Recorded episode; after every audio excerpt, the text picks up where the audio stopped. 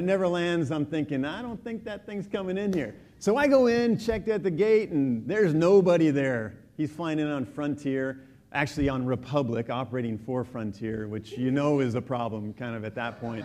And nobody's there, and somebody from the airplane is texting his wife there in the terminal. So we're getting illegal texts in the telling us that we've been diverted to Ontario. Ontario. Is that in California? I mean, what is that? It's like it's 2.5 hours away. And so I'm thinking, Ontario, I'm not going to get you, Lowell. I love you, man, but that's a long ways away. No, so I went back home, and I'm figuring, well, Lowell will land there, and he'll call me, and he'll tell us they're either going to bring us here or whatever. So it was about 12:30 by this point. He finally calls around 1 o'clock, and I'll let you know. We don't know what's going on here yet. And I said, well, call me back as soon as you know. And he goes, it'll probably be a few hours. Call me back. So he said, just go to bed. I said, well, call us if you need anything. We'll come get you, whatever we need to do. I go to bed. I wake up suddenly at 6:30. Look at my phone. Lowell didn't call. He's sleeping on the bench down at the Santa Barbara airport or something. I don't know what's going on. We call Lowell. Finally, we get in touch with him. I run down to the airport. He's not there. The flight didn't come. We call Lowell. We find out that his plane landed in Ontario, but Republic, or operated by Frontier, or whatever it is, does not have any personnel in Ontario Airport. They don't operate out of that place. So they landed. His plane sat at the gate from midnight to 4 a.m. on the ramp. Finally, they got out.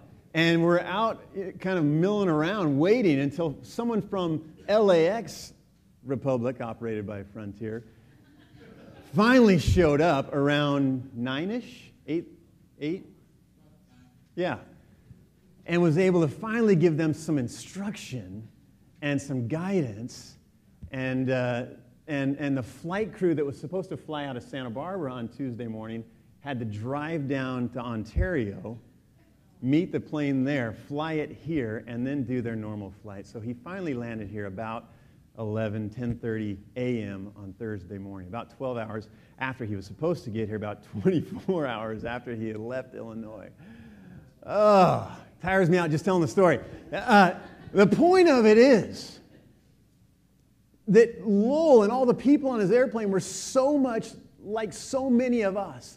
And so many people in our world, they were without a guide. They were without anyone to help them find their way. They were without anyone to tell them, get off the plane here, get onto this plane here, go into that bus there, some direction, call your family. It ended up that Lowell's wife in Illinois had to call Republic, operated by Frontier, and shake them into action. Now, nothing bad about that airline. I'm sure it's good. But in this particular instance, it did not work out. And it just such a reminder to me as I was working with this theme this week and listening to that story, that how true that is of so many of us. Whether we intentionally do it or not, or whether people are unaware, we live without a guide. And Jesus said to his disciples, and he says to each and every one of his followers today and to the world, there is one who I will send, who he has sent to be our guide. Let's think about that together a little bit. Let's stand together. I want to read this passage of Scripture from the Gospel of John, chapter 16. Jake referred to it, read parts of it. Let me read the whole thing, verses 5 through 15. At the end, I'll say, this is the word of the Lord, and you can say, thanks be to God, with all sorts of strength and gusto, because this is outstanding stuff. Now I am going to him who sent me, Jesus said, yet none of you asks me, where are you going? Because I've said these things, you're filled with grief. But I tell you the truth, it is good, it is for your good that I am going away. Unless I go away, the counselor will not come to you. But if I go, I will send him to you. And when he comes, he will convict the world of guilt in regard to sin and righteousness and judgment. In regard to sin, because men do not believe in me. In regard to righteousness, because I am going to the Father where you can see me no longer. And in regard to judgment, because the prince of this world now stands condemned. I have much more to say to you, more than you can now bear. But when He, the Spirit of truth, comes, He will guide you into all truth. He will not speak on His own. He will speak only what He hears, and He will tell you what is yet to come. He will bring glory to Me by taking from what is Mine and making it known to you. All that belongs to the Father is Mine. That's why I said the Spirit will take from what is Mine and make it known to you. This is the word of the Lord. Thanks be to God. Amen. You can be seated. Jesus had said earlier in John 14 that He said, I am the way, the truth, and the life. But the disciples obviously had not been able to fully grasp that. And so He's saying here now that He's going to go. It's for their good that He does, because if He does, the Spirit will come and He'll unveil. The Spirit's not doing anything necessarily new in terms of content. The Spirit is proclaiming new in terms of context or the how, not necessarily the what, but the how. Jesus leaves, the Spirit comes, is able to be present everywhere and in any place, and makes known, takes the lid off, uncovers, unveils what it was that Jesus was all about. What it was that Jesus was teaching, what it was that Jesus was doing. This is what the Spirit now comes to make clear to the disciples and to work it into our hearts and to help us to assimilate that and take that in so that we can know and follow the will of Jesus for our lives. He's making it accessible. And so when we start to speak about how the Spirit might guide us, about how the Spirit might guide us into all truth, it's hard to narrow that down sometimes, because it's almost hard to say, well, when doesn't the Spirit guide us into all truth? But a couple of things in particular that I just want us to note this morning. First of all, just pay attention to that verse 13. I think Lottie can put it up. Just that when, read it with me, would you? When He, the Spirit of truth, comes. Hold on. Start from the top again, all of us. But when He, the Spirit of truth, comes, He will guide you into all truth. So a couple of things just want us to note this morning. Couple of major areas of life where the Spirit will guide us. The first is He'll guide us into the truth about salvation. The Holy Spirit is the one who helps us to make sense at all of the very fact that we as human creations can have the opportunity, can have the possibility even, of living in relationship with our Creator. That, left to our own devices, that idea is far beyond our ability to comprehend. It's the Holy Spirit who enables us even to begin to grasp this idea and then to be able to move into the reality of this relationship that we can have with our Creator. He's the one who makes this possibility and helps us to move into the promises that God has given us, both for life now and forevermore. He's at work all the way along through the process, and I just want to quickly kind of chalk off the places where the Holy Spirit is at work in the process. And maybe as I mention some of these, you'll have in your heart or in your mind and your spirit at some level, you'll be like, oh yeah, I know, I remember that. That's what that was, or I knew that, and what a great reminder. And maybe some of us, on the other hand, will have this sense where I haven't really felt that, or I haven't sensed that in my life to this point. But we might have the openness as we think about the work of the Holy Spirit in our lives to be ready for Him to move and to guide us in ways like this. The first stage of His guidance in the things of salvation is just this sense of His awakening us. And I like to think of the Holy Spirit, the metaphor I kind of use for this is the Holy Spirit as alarm clock. And some of you have different alarm clock settings, you know, maybe the kind of mild, you know, or maybe it just starts blaring right from the beginning, or maybe it's music. This last week, I didn't, there was a particular morning I had to get up really early, and I did not hear my alarm clock go off at all, my alarm. But I had to leave early. I think it was when I was going down to see Patrick Caswell, but I had to leave really early. I didn't hear it go off, but about 4:45 in the morning, I just found myself laying there thinking, what? Why am I awake? And I looked over at my alarm clock, and I had hit the snooze button in my sleep, evidently. And yet it had given me just enough sensation where I was awake, enough to look over and see that I had been awoken from my slumber.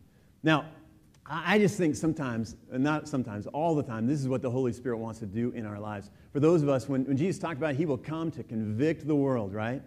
The Holy Spirit is the one that when we're walking far from God, or when we're walking doing our own thing, it's the Holy Spirit who will come and awaken us to several things. Awaken us to our own sinfulness, and that's a gnarly sounding word, I know, but it just simply means our own self-centeredness, our own rebelliousness. This is what the Holy Spirit comes to awaken us to point us to that fact, and to awaken us to the possibility, to the fact that God wants to have a relationship with us. The Holy Spirit as an alarm clock. Maybe you've sensed him going off in your own life from time to time. The second is just this idea of a turning. Holy Spirit in our life of salvation, of coming to salvation, the Holy Spirit is the one who helps us to, at some point, ultimately turn to a relationship with God through Jesus. And the metaphor I just used for the Holy Spirit at this point is kind of traffic cop, and not the traffic cop that, you know, sets the speed trap for you and hides out waiting for you to zoom by and get you with his gun, but the traffic cop that I remember that was at the mall when I was growing up every Christmas time, that would be right out as all the cars were coming in, and he'd be like, you know, this guy was a performer, an entertainer. But the traffic cop who's given us directions, you go here, you stop, you come. And at this point, I think it's the Holy Spirit who's telling us, equipping us, enabling us, when we're not able to ourselves, who's present in our lives, saying, now that you're awakened to who you are, now turn, take a turn, make a U-turn from the direction that you've been going to the direction that is fully faced toward God through Jesus Christ. A turning, awakening, a turning. The third one is this new birth, and I got to hang out with that little baby Skylar this week and got to see this newborn baby just days old, and to see how tiny, and just to think that is the really kind of the image of who we are. But to think of the Holy Spirit perhaps as kind of the midwife. I don't know if you ever thought you'd hear the Holy Spirit compared to the midwife, but the one who effects the birth, the one who makes the birth possible. This is the Holy Spirit who enables us as we're turning to experience this big word, regeneration, this new life, this new start, that makes a new value system, a new set of priorities to become a reality in our lives. It's this Holy Spirit who's doing this, who leads us then to the next stage, and just two more, but this next stage of full surrender. It's the Holy Spirit who, after we've been born anew, born again, entered into this new family of God, who continues to work on us, who continues to set the alarm clock off, who continues to show us and teach us more about who God is, and who continues to show us more about who we are, continues to uncover the depth and the darkness of our sinfulness, who continues to shine the searchlight of grace into our lives and expose our deeper need for him, who ultimately, after walking in relationship with him for some time, can bring us to a place where simply the Holy Spirit enables us, calls us, and allows us to make a full, deeper surrender to the power of the Holy Spirit in our lives. But that's not the last one. The last one really is this: continued growth. It's the Holy Spirit who guides us as we continue to grow, even after a full surrender. Do you know that we're human people and we can take that back? We can renege on our full surrenders, and it's happened more than once in history. It's happened more than once in our own lives, and we need the power of the Holy Spirit to enable us to continue to grow deeper, to hold on to. It's the Holy Spirit, I believe, who gives us this desire within us to want to grow. It's the Holy Spirit who gives us this goal, who puts before us the person and the character of Jesus and says, this is your aim, this is your end, keep moving in this direction. It's the Holy Spirit who comes along and gives us his strength, and the metaphors, if you were writing them down, I forgot for full surrender. It's the Holy Spirit as attorney who counsels us, advocates for us, and says, give up. Give up to God. And this last one for continued growth, just a simple metaphor, is the Holy Spirit is friend, comes alongside us, helping us along this journey of salvation. Guys, I don't know where you are in that process. I don't know where you've or you've come to. But what I do know is that wherever you are in that process, whether you're the very top and you have yet to be awakened to your own sinfulness and to God's desire to be in relationship with you, whether you're somewhere in the between or perhaps you're in the stage of continued growth, what I do know is that the Holy Spirit desires to guide you right now. That's His wish. That's his offer. It's what He wants to do without question. He wants to come into this process of salvation, this process of living in a relationship with Him, that you are somewhere in that stage, and to help you keep moving along that journey. There is no room in the Christian faith for apathetic, stagnated, careless Christians. Just make that clear. Let's just be clear about that. The Bible, biblical Christianity, points to the fact that if you're a follower of Jesus, you are pressing on, as Paul said it. You're moving forward into all that God has in mind for you. And so the good news about that is, some of you, when I say that, you kind of shirk back. I don't know if I can do that. Well, the bad news is you can't. The good news is you can't. But the Holy Spirit can. And it's the Holy Spirit who fills us and empowers us and encourages us along that journey. Guides us in salvation. Second thing is this. He just guides us in the truth about life. And I just want to share a couple of things, because he's guiding us not only in this overarching kind of sense of our life with God, but He's guiding us in kind of the daily, earthly decisions that we're making, and the directions that we're going, to help shape us into the people that He wants us to be. He's guiding us into the truth about life.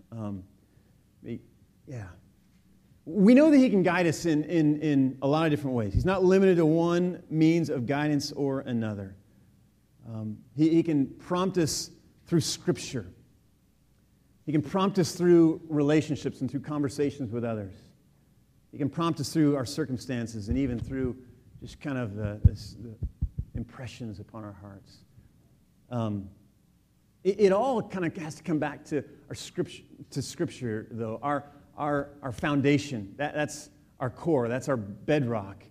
And so we can never say, let me just tell you this, we can never say that the Holy Spirit is guiding us in ways that are contradictory to Scripture.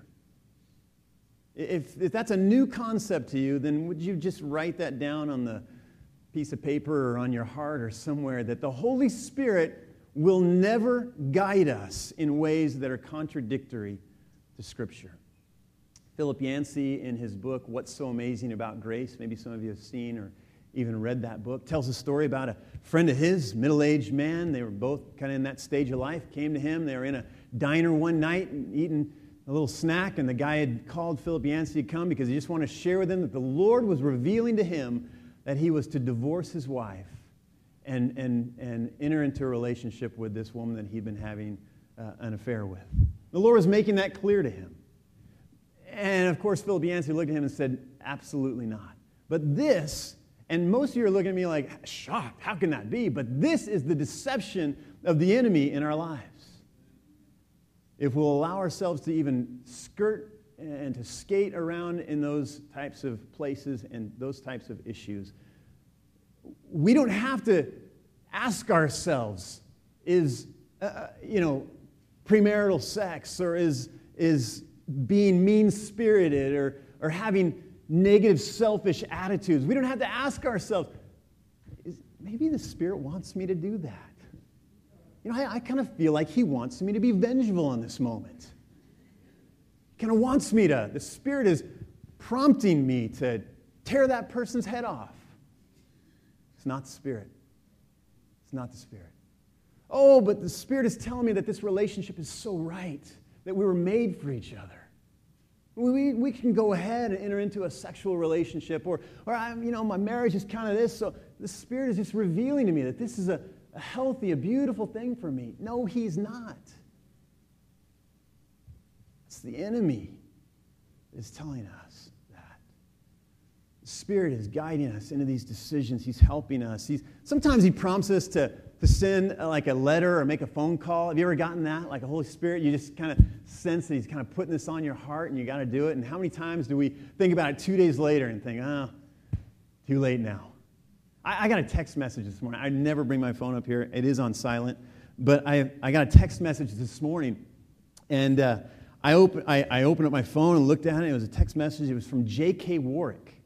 He's the general superintendent in the Church of the Nazarene. There are only 6 of these guys, and I, worked with him at the district assembly last week. And my first thought was, wow.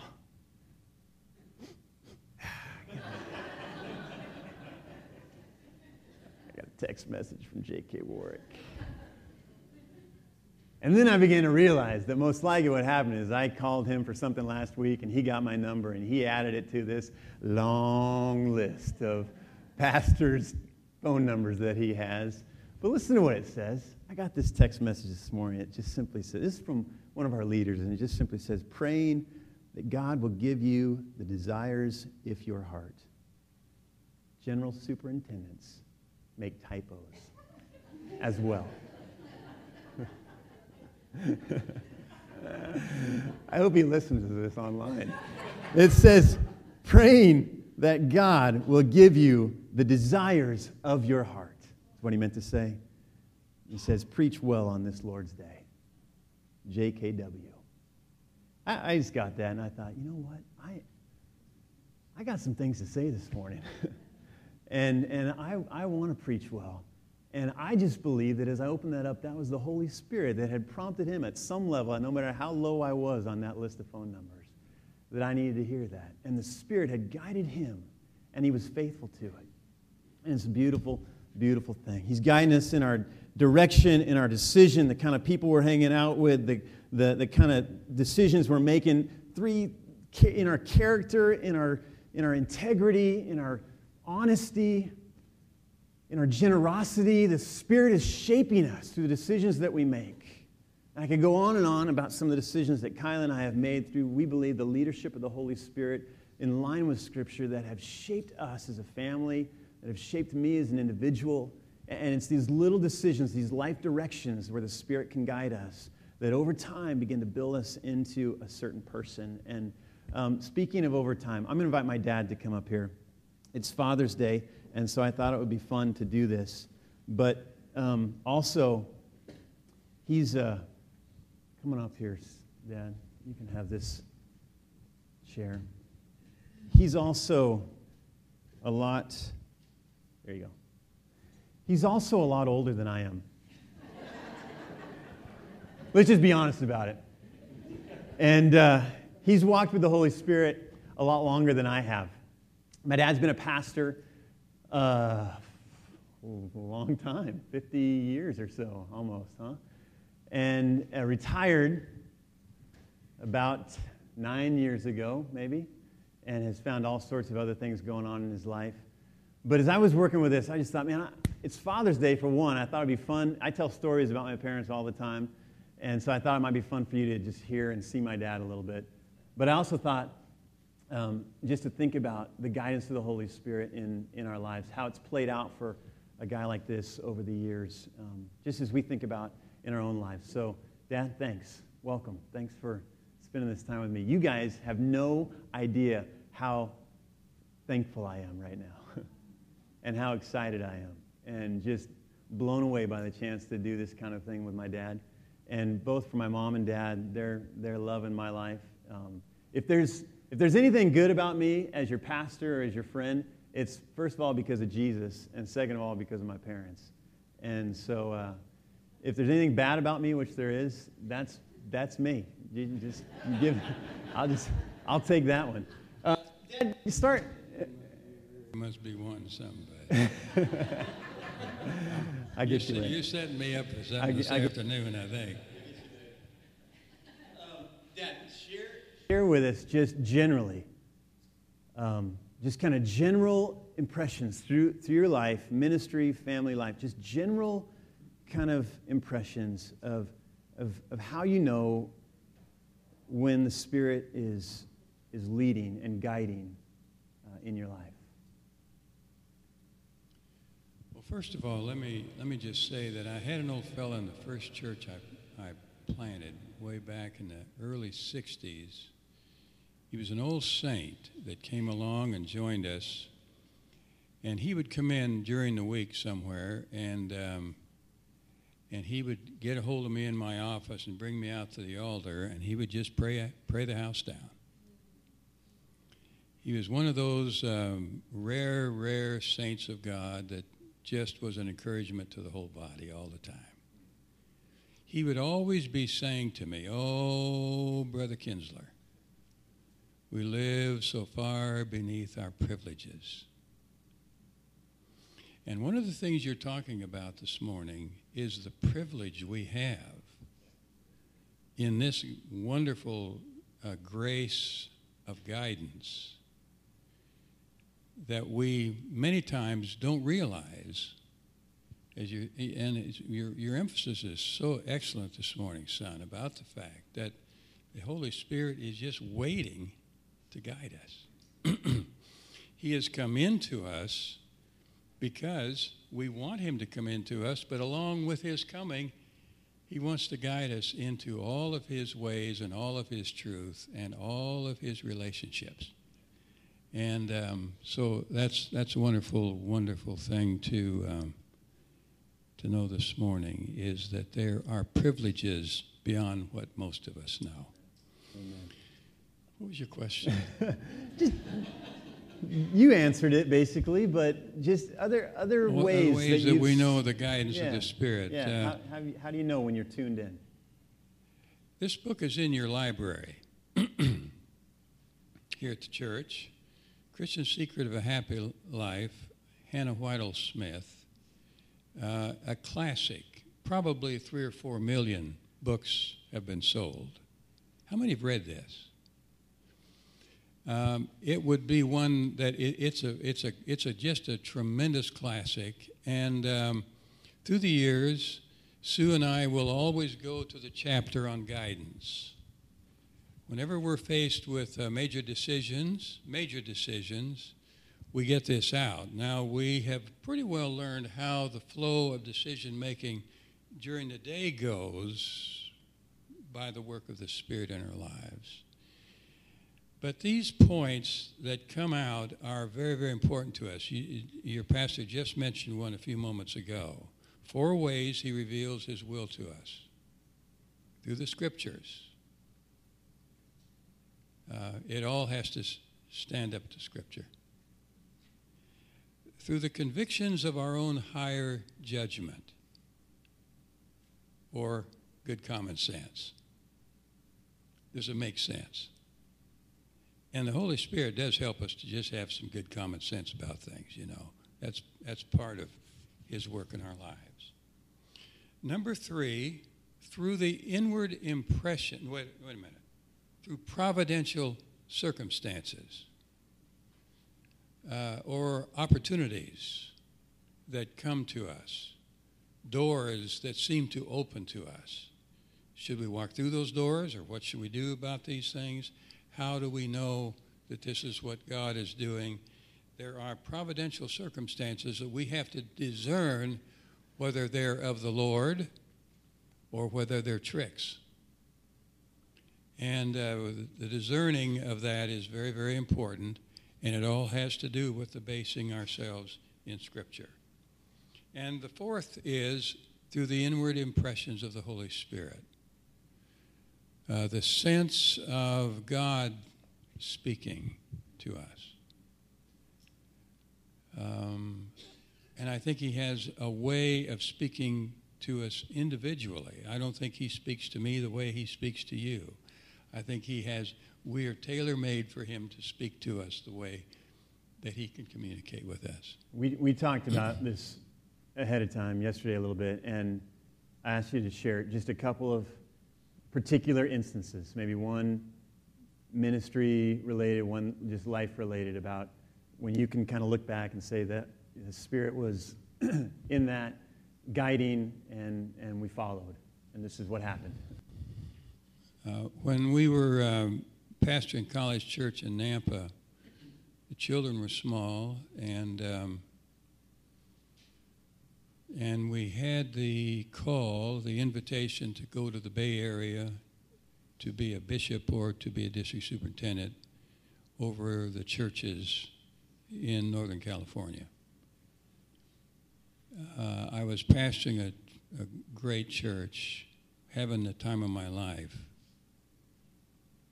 And it seemed like an intrusion, this call did. It was not something that I saw coming or was anticipating. And but it was serious. I knew it was serious because my own objectives in life were that whatever ministry I would do to where the greatest number of people could be saved is what I must give myself to. And so that stopped me. And so I began to pray and seek the Word. And the Word began to speak to my heart. And then I began to have this inward sense that God is up to something. God is going to change the course of our lives. And I wept for a day. I cried for one whole day. Couldn't stop. As the Lord was releasing me from my assignment that I was in, that I was brokenhearted about because I was having so much fun at that point, and people were being saved everywhere. And it was just such an intrusion, and my heart was broken. And then the clarity of the Holy Spirit began to be dawning in my own mind, in which I saw the great mission field of 343 languages in the Bay Area that the Lord had called Sue and I to years before, that here was a mission field that we must go to. And then it began to spring up, and the joy began to come. The children we were really concerned about, and they survived, as you can see, because the Holy Spirit gave us the promise that he would, you know, if he's calling, then he's going to take care of the other stuff. And he did, and in wonderful ways. I mean, there was many, many stories about that.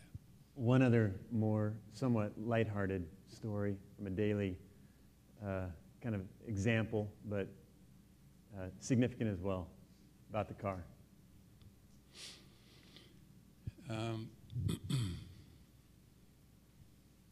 Which car? Most of the leadership of the Lord has been over cars with my life. Huh? Good country squire. I'll tell you about another car. I'll tell you about the country squire too, but Becky was going to be a junior in high school. It's not a good time to move, which is going to be a junior. But she'd come into her senior year. Was that right, Beck? No. Yeah. Junior year. Yeah. Well, she went through her high school years there and was doing very well. The way that I communicated with Becky was to have dates with her. And we'd go out to lunch and just talk. That's the way we communicated to a great degree. She was getting ready to go to college, and I was taking her on her last date. I was as mushy as you could be. I mean, I was so soft. You know, I was just gullible as all get out. So we went on this date. I had just finished restoring a little convertible. Just perfect. While we were eating lunch, she said, "Danny, do you suppose I could take the convertible to college?" That's a car story. Well, and, you know, I had said it, that was just total surprise. That's off the wall. And I was just gooey enough that I made an intimation that it might be okay, and it was okay. You know, it was right. In a very, very practical way. It was my signature way of saying to her, you know, honey, I value you more than I do the car. The girl is more important than the car. So she took it. 4 years at Point Loma, and the car was absolutely destroyed. I had to restore it all over again. I finally got the color I wanted. It's just little Datsun convertible, you know, and they wouldn't see it because the top would be down. They wouldn't see it. Pickups it back into it in the parking lot. You know, just unbelievable. Anyway, but now the car is just all over again, and it's wonderful to see how that has all worked itself out. It's prettier now than it was to begin with.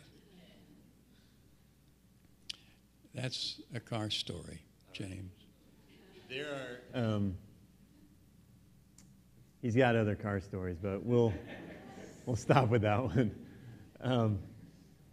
There are a lot of people here, Dad, who are not as experienced and wise and aged as yourself. What would you say to us about staying tuned in to the frequency of the Holy Spirit? Just finish with this, Dad. Tell us what has helped you along the years to be able to, you know, tune in and know what He's saying to you, and how would you encourage us, for the most part, very good-willed people who we want the Spirit to teach us as much as He wants to guide us, and yet sometimes we lose that touch. Well, I think the thing that you know, and I missed it any number of times, I'm sure. You don't bat 1,000 in this whole deal. If you bat 50%, or 500, you're doing pretty well. But it's amazing at the main entry points of where the Spirit is leading us. It's extremely important that our walk with Him daily has us in touch. Then when those moments come, when there's a real need for us to be guided by the Spirit, we're able to hear Him. Learning to listen, I think, is really, really important. What does the Spirit sound like to me? How does He talk to me? And that just works, that's just with experience. We don't all know that right off the bat. That's how we grow in grace, as we grow in our understanding of the Spirit. As He is communicating with us, we learn to hear what His voice sounds like. And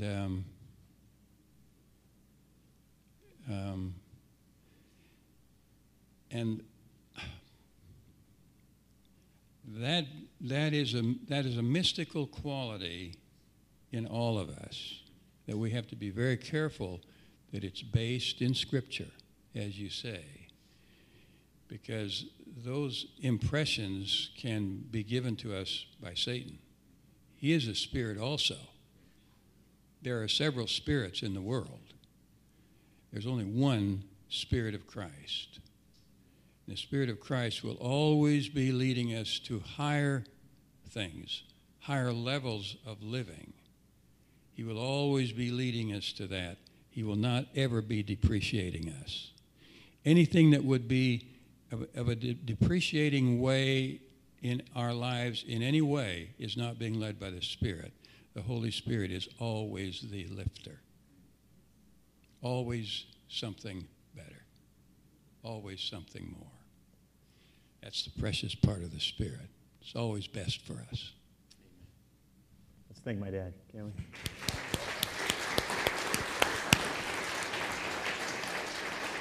There you go.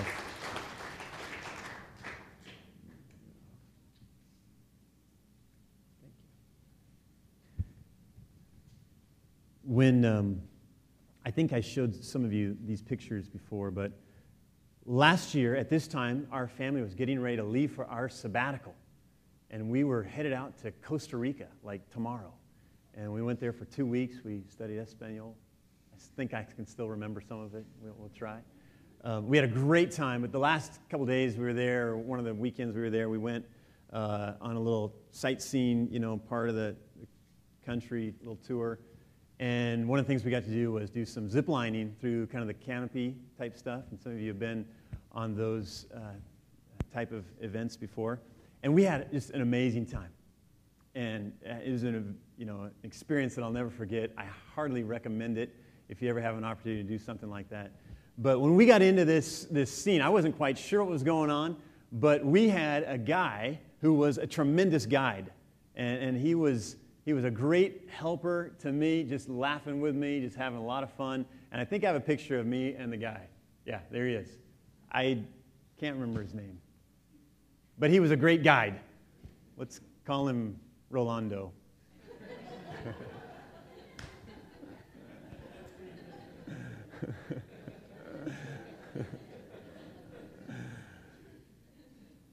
Rolando.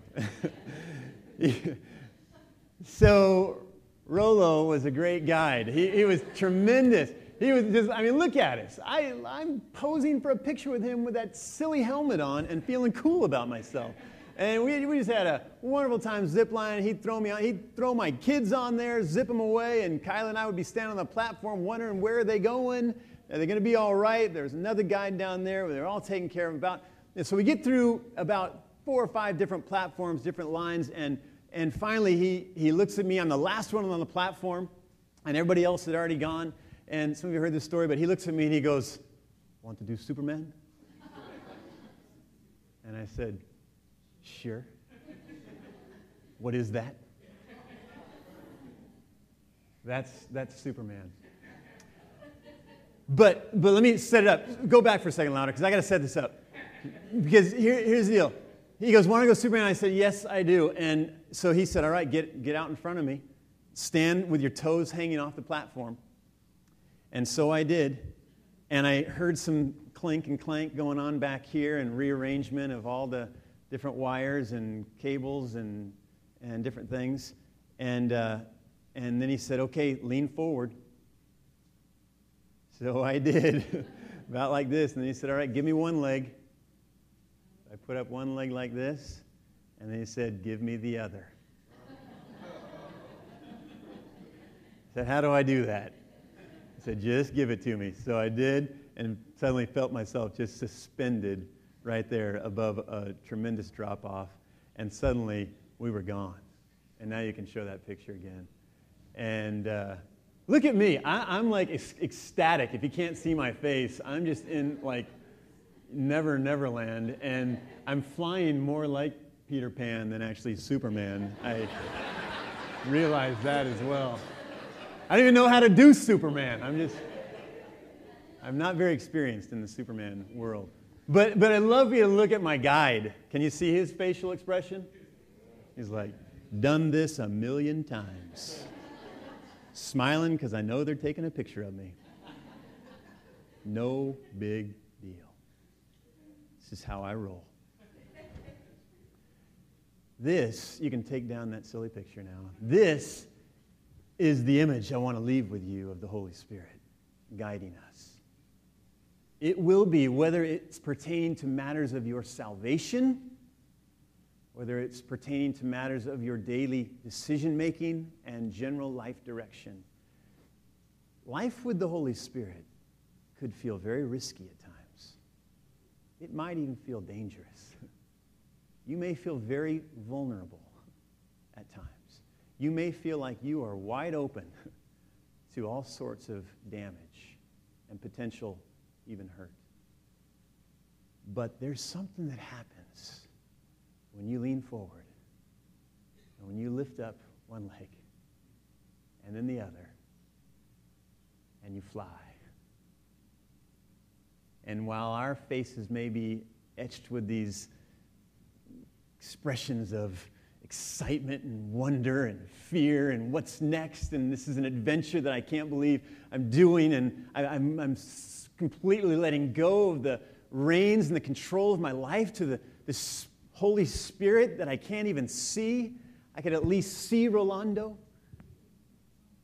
I'm letting go of this all, and yet behind us there's the Holy Spirit saying, done it a million times. I am so with you. You got nothing to fear. Let's stand together, can we?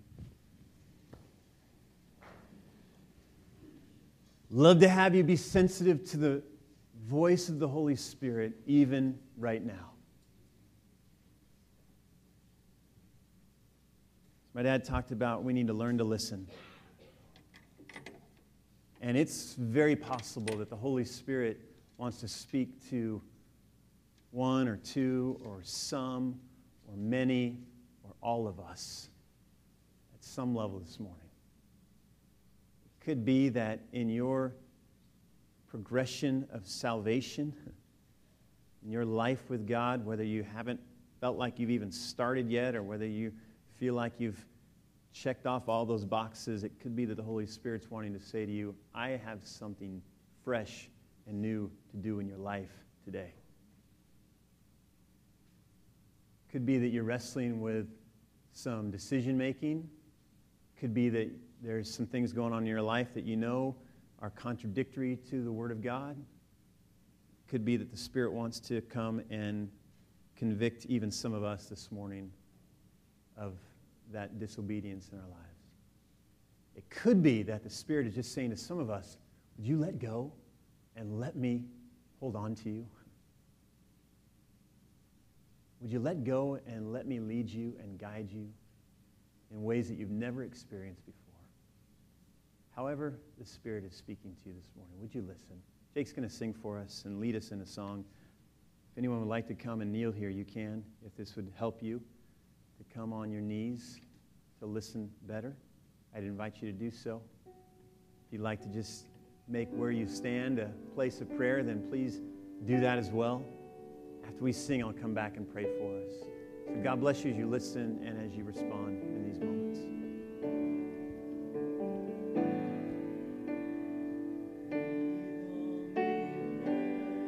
Of God, fill me with life anew,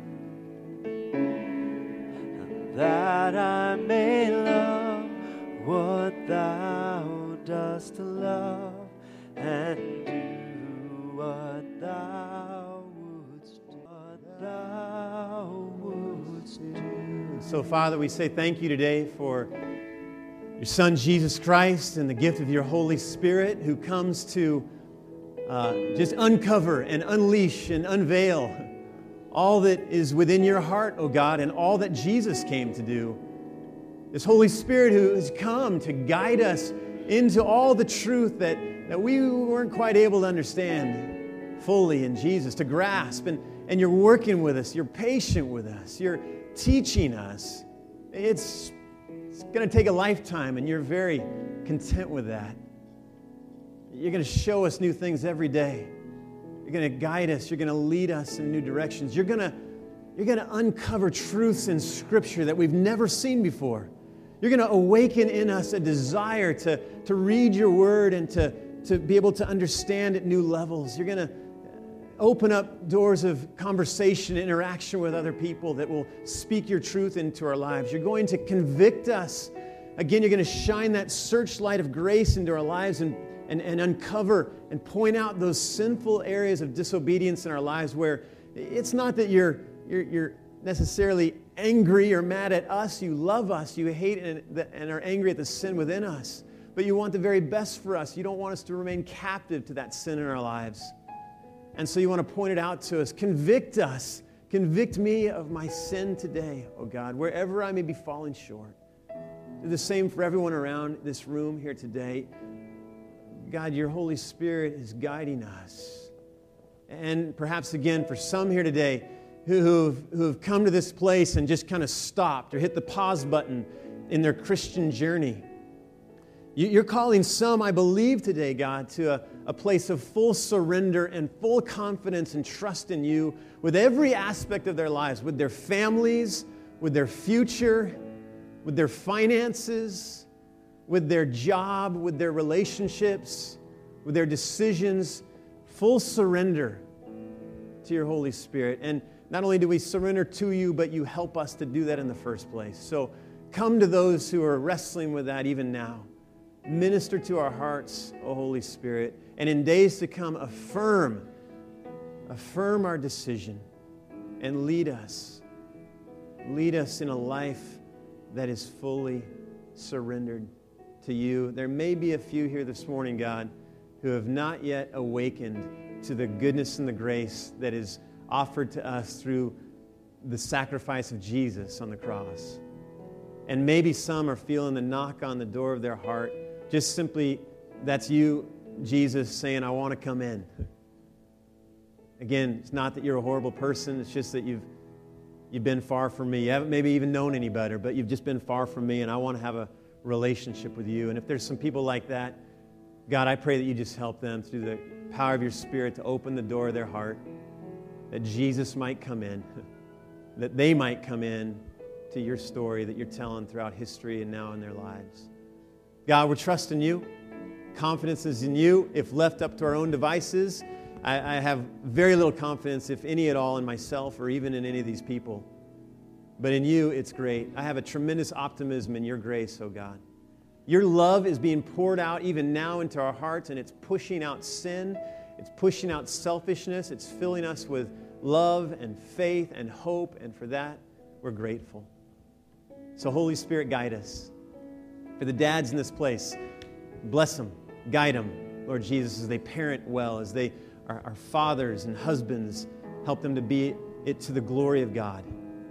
Holy Spirit, guide us in the words that we say, in the places that we go, and the decisions that we make. Holy Spirit, be our guide. And for that, Father, Son, and Holy Spirit, we'll give you thanks and we'll give you praise. And all the people said, amen. Amen. Go in the power of God, in the grace of His Son, Jesus, in the presence of His Holy Spirit. Amen.